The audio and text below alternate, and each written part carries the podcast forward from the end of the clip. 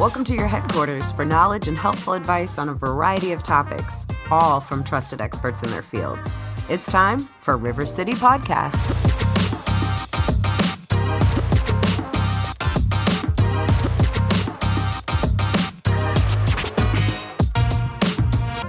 Brandon Hinton began his career with Henrico County as an entry level budget analyst in 2003 within the Office of Management and Budget, otherwise known as OMB. He received progressive promotions to budget supervisor and was named director of the OMB in May of 2012. In July 2016, Mr. Hinton was appointed Deputy County Manager for Community Services. In February 2018, Mr. Hinton was named Deputy County Manager for Administration. Currently, Hinton has direct responsibilities over the Department of General Services, Information Technology, Mental Health and Development Services, and the County Manager's Office support staff. Mr. Hinton earned his bachelor's degree in business administration from East Carolina University and his master of business administration from Virginia Commonwealth University. We're so excited to learn a little bit more today from Brandon Hinton. So, hi, Brandon, and welcome to River City Podcast. Hey, good afternoon. Thank you so much for having me. So, we are all sort of getting prepared to head to the ballots this November. And there's a new bond referendum on the ballot in Henrico County. And you're going to educate us a little bit about that, right? That's the intent. Okay. So, I think some listeners might not even be aware of what a bond referendum actually is. Can you first just kind of give us the 411 on that? Sure. A bond referendum is a fancy way of saying this is how Henrico County issues bonds to build big projects. Virginia law requires counties to go to a referendum, meaning that it requires a vote of the people before we issue what's called general obligation bonds, which is a fancy way of saying really cheap debt. Henrico is a triple triple A rated locality, meaning it has the highest credit rating of uh, possible. We're only 48 counties in the entire country that have wow. such a designation, over 3,000 counties in the country one of 48. What that means, as we issue general obligation bonds, we issue them really cheaply, meaning we can build large infrastructure like Tucker High School, for example, the New Holland Springs High School, new libraries, Libby Mill Library, Tuckahoe Library, all the ones around us, and we can build them cheaply. So, a bond referendum is Henrico's way of asking our citizens' approval to move forward with building some large projects, large schools, large parks, and other facilities at the lowest possible cost. Okay, that makes complete sense. Brandon, can you give us an overview of what the Henrico 2022 bond referendum is all about?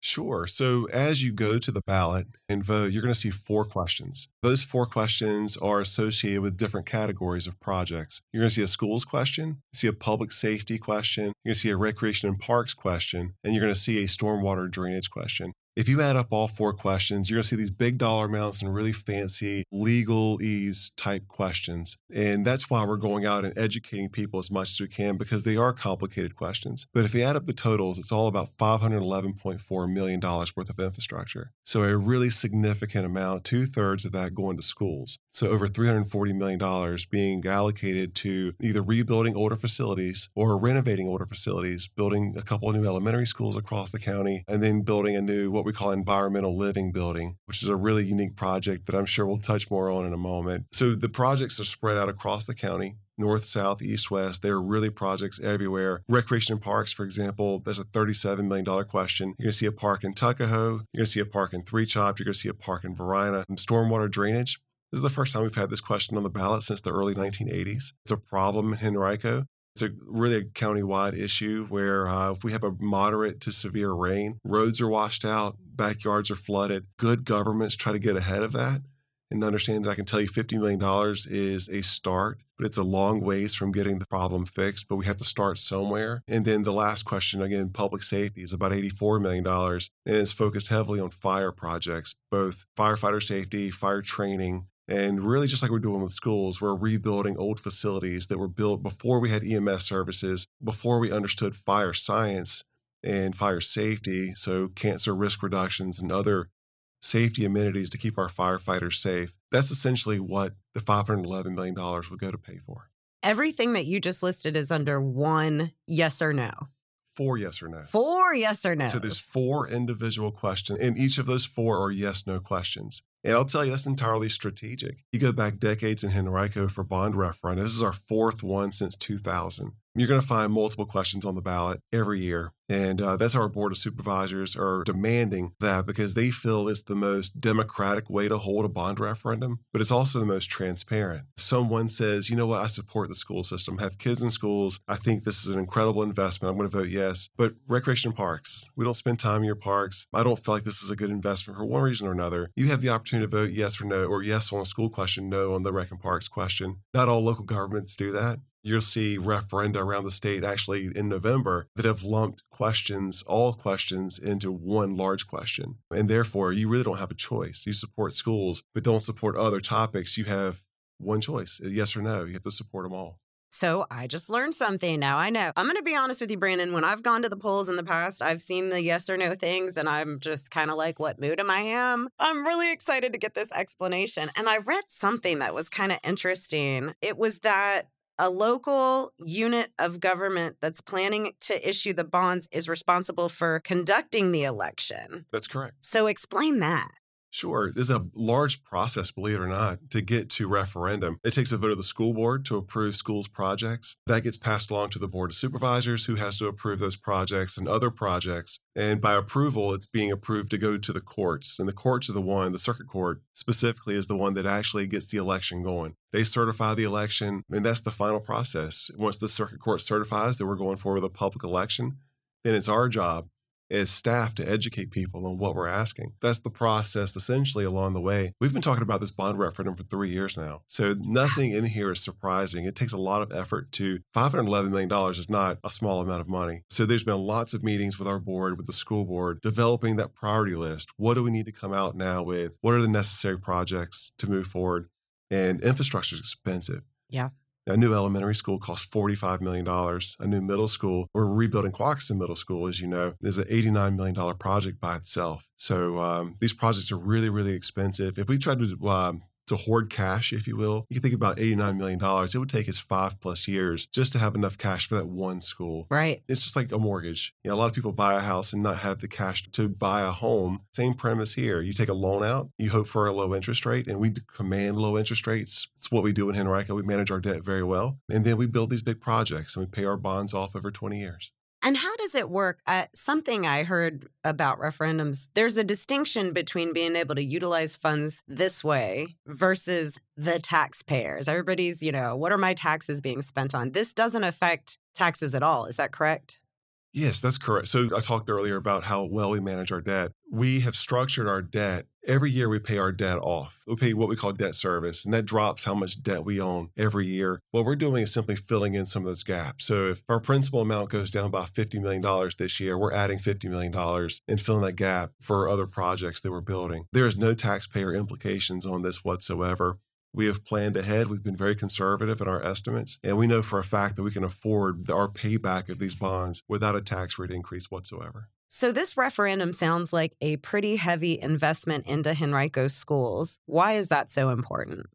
That's a great question. Believe it or not, it's if you go around the county, it'll make sense. But over half of our schools in Henrico are older than 60 years old, which is a, a, stat that means something to us because as we finish off projects, meaning that we renovate them or replace them, like Tucker High School, for example, then we go to the next list and then the next list. This bond referendum reflects the next list of older schools. We talk about hiring teachers and we talk about all the things that are very important to operating an effective school system. Facilities are also well up there. You know, schools that are 60 years old, uh, they don't have the technological capabilities that newer schools might have. They weren't built for the classroom sizes that they currently see. Uh, some are campus style. And I don't have to tell you what's out there as far as potential security issues when it comes to our school system these days. Campus style are not the most secure facilities. So addressing those security risks as well. But for a school system, schools are everything to a local government. If our school system slips, that means people leave our county to go to other jurisdictions. That means our jobs may go away. On the flip side, a thriving school system brings people to Henrico, makes people want to be here in certain destinations and communities, and then businesses follow. It's a long way of saying our school system thriving really is the basis for our success, not just now, but long term. That's why you're seeing such a significant investment in schools. And quite frankly, it impacts everybody. You want to bring your family to Henrico because of the school system because of the parks, because of the many things that you can do, and people feel safe. And we're addressing the needs of all of those with this bond referendum. But that's why the significant investment in schools. It starts there, it ends there. And we've made significant investments, not just on the capital front, the infrastructure front, but also paying our teachers the most, trying to recruit the best and retain the best employees as well. But uh, schools are so critical to what we do as a locality. Makes perfect sense. In an economy that is as it is right now, it's nice to do whatever we can do to make this particular county thrive. You're not here to talk about this, but I think it's really interesting. And it came up when I met you for the first time is how they're actually doing the build outs now, where instead of the kids kind of being displaced, they actually leave them where they're at and build on the sport field yeah. and then flip it. Can you just speak to that? Yeah, absolutely. Yeah, I'm not a schools expert by any stretch, but what we have learned over the years is as we build new facilities, kids are educated best in the classroom.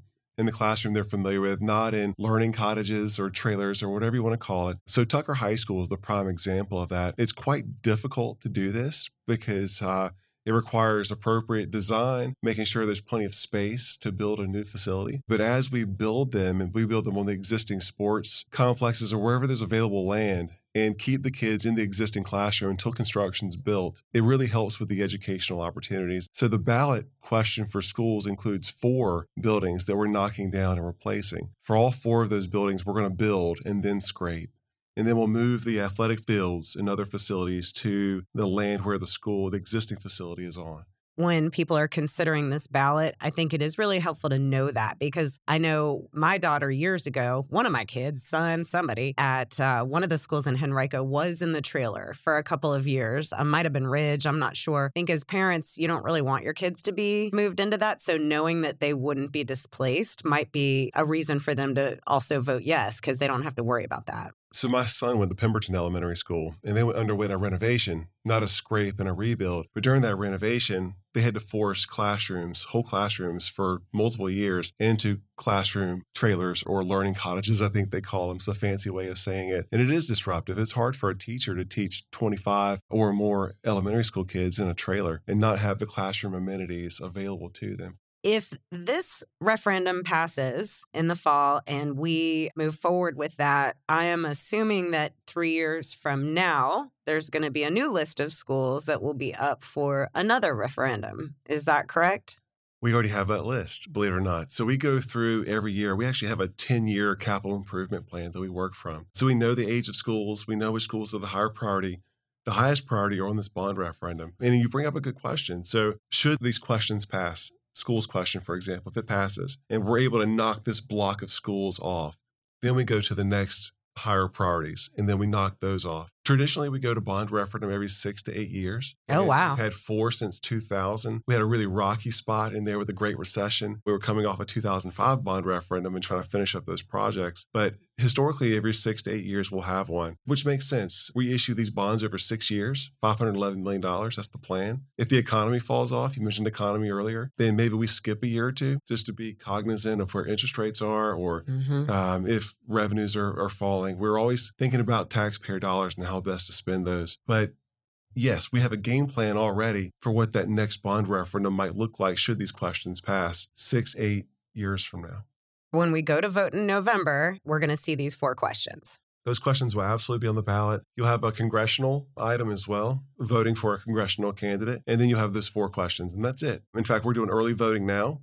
Uh, early voting is available at the Eastern Government Center and the Western Government Center. Starting next week, it'll also be at the Varina Library. So if you want to come in person, um, I've currently witnessed very few lines, which is actually a little troubling to me because uh, we want people to come out and vote. And if I can leave, start and end with a point, an emphatic point, please go vote. Whether you vote yes or vote no, that's entirely your decision. That's what makes the democratic process so beautiful. But exercise your right. Please go to the ballot and vote. And bring your kids because it's such a great example for them and it's powerful. I mean, I every time I bring my kids to the voting booth, I have tears in my eyes because it does make you remember where this all started and the idea that we all have a say. Sometimes we get a little jaded with some of the things going on in our country, but I mean, this is what it's all about and change doesn't happen unless we all get out there. So yeah, and I let my kids wear the I voted sticker all day. Oh yeah, you got to give the sticker to gotta the kids. give the sticker to the kids. If anyone has or needs more information or wants more information, there's a website, henrico.us backslash bonds. Also, feel free to reach out to me directly. Uh, again, Brandon Hinton, H-I-N at henrico.us. Please feel free anytime to send me a question.